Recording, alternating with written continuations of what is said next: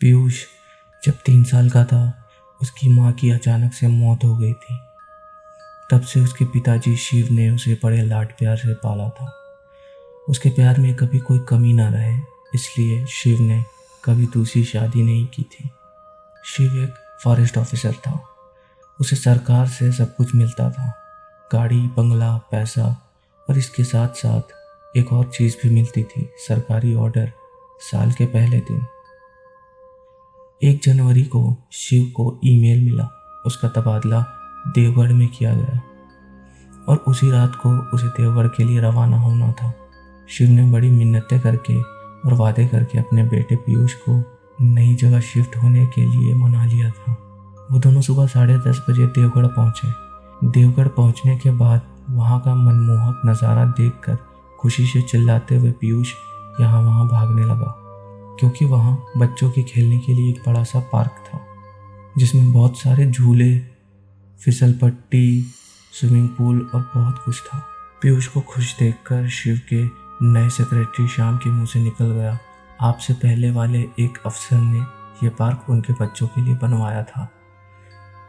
उसकी इस बात पर बगल में खड़े दूसरे बड़े अफसर ने शाम को चुप रहने का इशारा किया, लेकिन वो सुनकर शिव के मुँह से वो निकल ही गया जिसे वह अफसर सुनना नहीं चाहता था। शिव बोला, वैसे कहाँ तबादला हुआ? उस पार्क बनाने वाले अफसर का। तभी अचानक पीयूष का पैर फिसला और वो स्विमिंग पूल में गिर पड़ा और उसे बचाने के लिए शिव बिजली की रफ्तार से दौड़ा और किसी धनुष से निकले तीर की तरह पानी में कूद गया और उसने कुछ ही सेकंड्स में पीयूष को पानी से बाहर निकाला। उस वक्त दूसरा बड़ा अफसर इस बात का शुक्र मना रहा था कि शिव ने अपने पूछे हुए सवाल का जवाब वापस नहीं मांगा। शिव ने पीयूष को बंगले में ले जाकर बेड पर लिटा दिया। कुछ समय आराम करने के बाद पीयूष फिर से उछल कूद करने लगा। सेक्रेटरी ने शिव को उसकी जिम्मेदारियाँ समझा दी। शिव की हद में एक सौ एकड़ का जंगल था और उसका सरकारी बंगला उसी जंगल सीमा पर बनाया था। शिव ने गार्ड्स को बुलाया जंगल का राउंड मारने के लिए। गाड़ी निकालने का आदेश दिया। जाते जाते उसने सोचा कि क्यों ना पीयूष को भी जंगल दिखा लाऊं। कोई खरगोश या हिरन दिख गया तो खुश हो जाएगा बच्चा। इस तरह से उसने पीयूष को भी अपने साथ में ले लिया। गाड़ी में शिव ने शाम और वहाँ के एक पुराने गार्ड के चेहरे पर डर पहचान लिया था। फिर शिव ने वो सवाल पूछ लिया जो कुछ समय पहले टल गया था। उसने पूछा, श्याम, वो पुराने अफसर का तबादला कहाँ हुआ है? ये तो तुमने बताया ही नहीं। और वो बड़े साहब उस बात को टाल क्यों रहे थे? श्याम ने कुछ ठीक से पता नहीं ऐसा जवाब दिया, पर इस बात से शिव सहमत नहीं था। फिर थोड़ा दबाव डालने पर सेक्रेटरी ने सब कुछ बताना शुरू किया। उस पार्क बनाने वाले अफसर का नाम जॉन डिसूजा था। उसे तंत्र मंत्र सिद्धियों का काफ़ी ज्ञान था। उसका कहना था कि तंत्र मंत्र सिद्धियों की शक्ति से इंसान अमर भी हो सकता है। उसके पास जादू टोनों की किताबों का भंडार था, जो उन्हें रात भर पढ़ता था। इसलिए पागलपन में उसकी मौत एक रहस्यमय और खौफनाक तरीके से हुई थी, जिसमें उसके परिवार को भी दर्दनाक मौत मिली। जॉन ने सबसे पहले अपनी खुद की बच्ची को पूल में डुबो मारा। उसके बाद अपने दो बेटों के कुल्हाड़ी से टुकड़े कर दिए फिर बीवी पर मिट्टी का तेल डालकर जला दिया। वो पूरे परिवार की बलि देने के बाद आखिर में खुद बंगले के सामने वाले पेड़ पर फांसी लगा ली ये सब उसने आधी रात के वक्त किया था। एक गार्ड ने उसे रोकने की कोशिश की थी, पर जॉन ने उसका भी पेट चीर कर अंतड़िया बाहर निकाल ली थी। हम जब सुबह वहाँ पहुँचे, तब उसकी बेटी की लाश पूल पे सफ़ेद होकर तैर रही थी। उसके नज़दीक ही उसके बेटों की कटे हुए हाथ पैर और सिर के टुकड़े पड़े थे। उसकी बीवी की जली हुई लाश आँगन में पड़ी थी और जॉन की लाश पेड़ पर लटकी हुई थी। बहुत ही डरावना नज़ारा था। बाद में उसके परिवार समेत उसे भी सरकार ने जंगल के बीचों बीच तालाब के पास दफनाया था। शिव ने सवाल किया कि ये सब होने तक बंगले के बाकी नौकर जाकर क्या कर रहे थे? सेक्रेटरी श्याम बोला, उसने ये डरावना पागलपन बहुत ही तरीके से किया गया था। उस रात उसने सभी नौकरों को कुछ पैसे देकर अगली सुबह बारह बजे तक छुट्टी दे दी थी। पर सरकारी आदेश अनुसार दो गार्ड बंगले पर रुके थे। एक को तो उसने भयंकर मौत दे ही दी थी, पर दूसरा कुछ ऐसी डरावनी चीज़ देखकर भागा था कि वो हमेशा के लिए पागल हो गया है। हमने उसे जंगल में से पकड़ा था। अब वो सरकारी मेंटल हॉस्पिटल में है।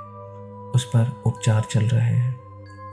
वो बार बार कहता कि वो हर अमावस्या को आएगा और एक एक की बलि ले जाएगा। उस दिन से आज तक जो भी अमावस्या की रात उस बंगले में रुकता है, वो सुबह पेड़ से फांसी लेकर आत्महत्या कर लेता है। तब से हर अमावस्या की रात यहाँ किसी को रुकने नहीं दिया जाता।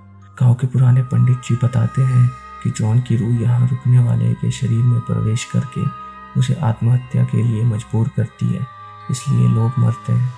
उसे हर वक्त अपने काम के लिए एक शरीर चाहिए होता है।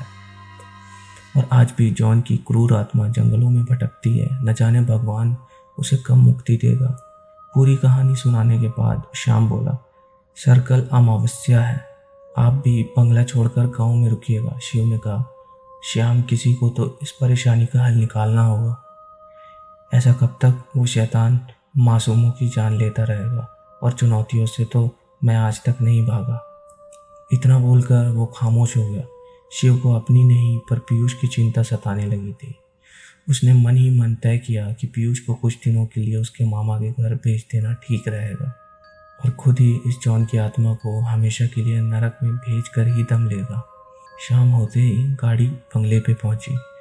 सब बिना कुछ कहे गाड़ी से उतर के अपने अपने काम में जुट गए। उनके जंगल से आने तक नौकरों ने रात के खाने की तैयारी कर ली थी।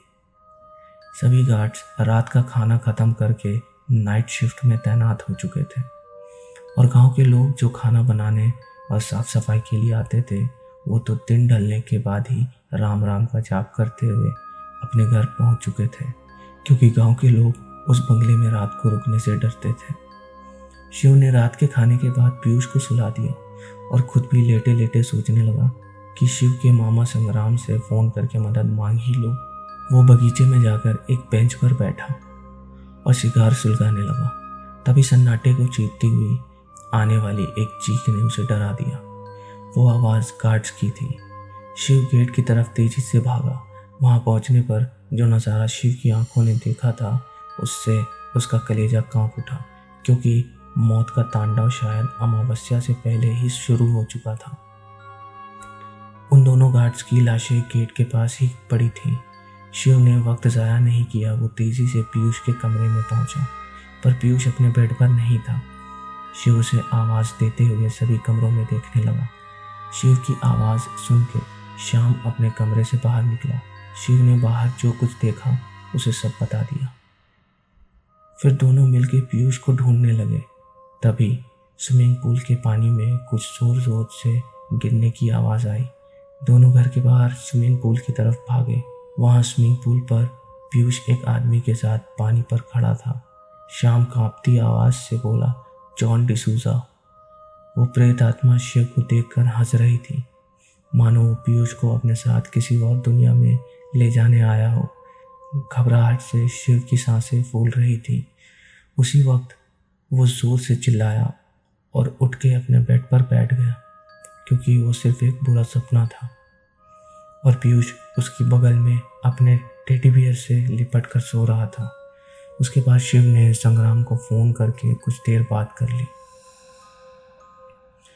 फ़ोन रखने से पहले संग्राम सिर्फ़ इतना ही बोला कि मैं समय पर पहुँच जाऊँगा, क्योंकि दूसरे ही दिन ही अमावस्या थी। शिव पीयूष के साथ हनुमान जी के मंदिर माथा टेक आया और वहाँ के पुराने पंडित से पहचान भी कर ली। शिव ने एक रात के लिए पंडित जी के पास शिव को रखने की मंजूरी ले ली और सुबह अपने कामों में लग गया। शाम होने के साथ ही सभी गाँव के कर्मचारी डरते हुए अपने अपने घर जा चुके थे।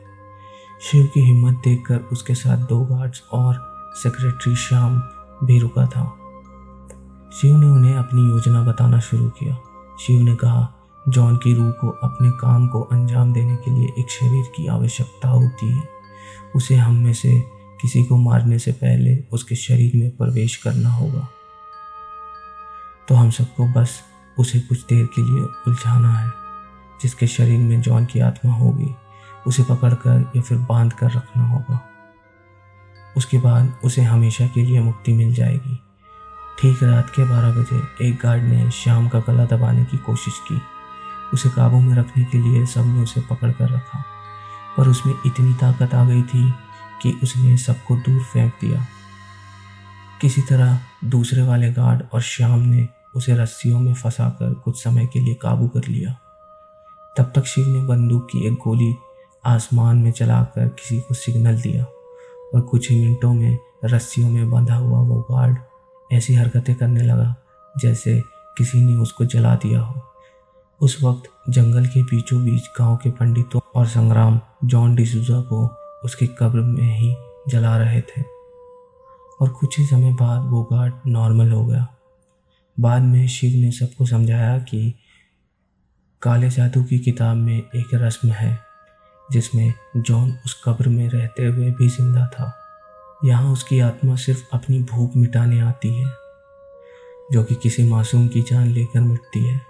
और उस किताब के अनुसार अगर मरने के बाद भी जॉन ने सौ इंसानों की बलि पूरी की होती तो वो अपने कब्र में से ज़िंदा होकर हमेशा के लिए अमर हो जाता। इसलिए यह माया जाल मैंने उसके लिए रचा था, ताकि वो कब्र छोड़कर यहाँ आए और हमारे लोग उसकी लाश को कब्र में ही जला सकें। श्याम ने पूछा कि आपको ये सब कैसे पता चला? शिव ने जवाब दिया तुमने ही बताया था कि जॉन के पास जादू टोनों की किताबों का भंडार है। वो भंडार में मुझे रात को तय खाने में मिला। उसमें एक काले जादू से अमर होने की किताब थी और उस पर नाम लिखा था, जॉन डिसूजा।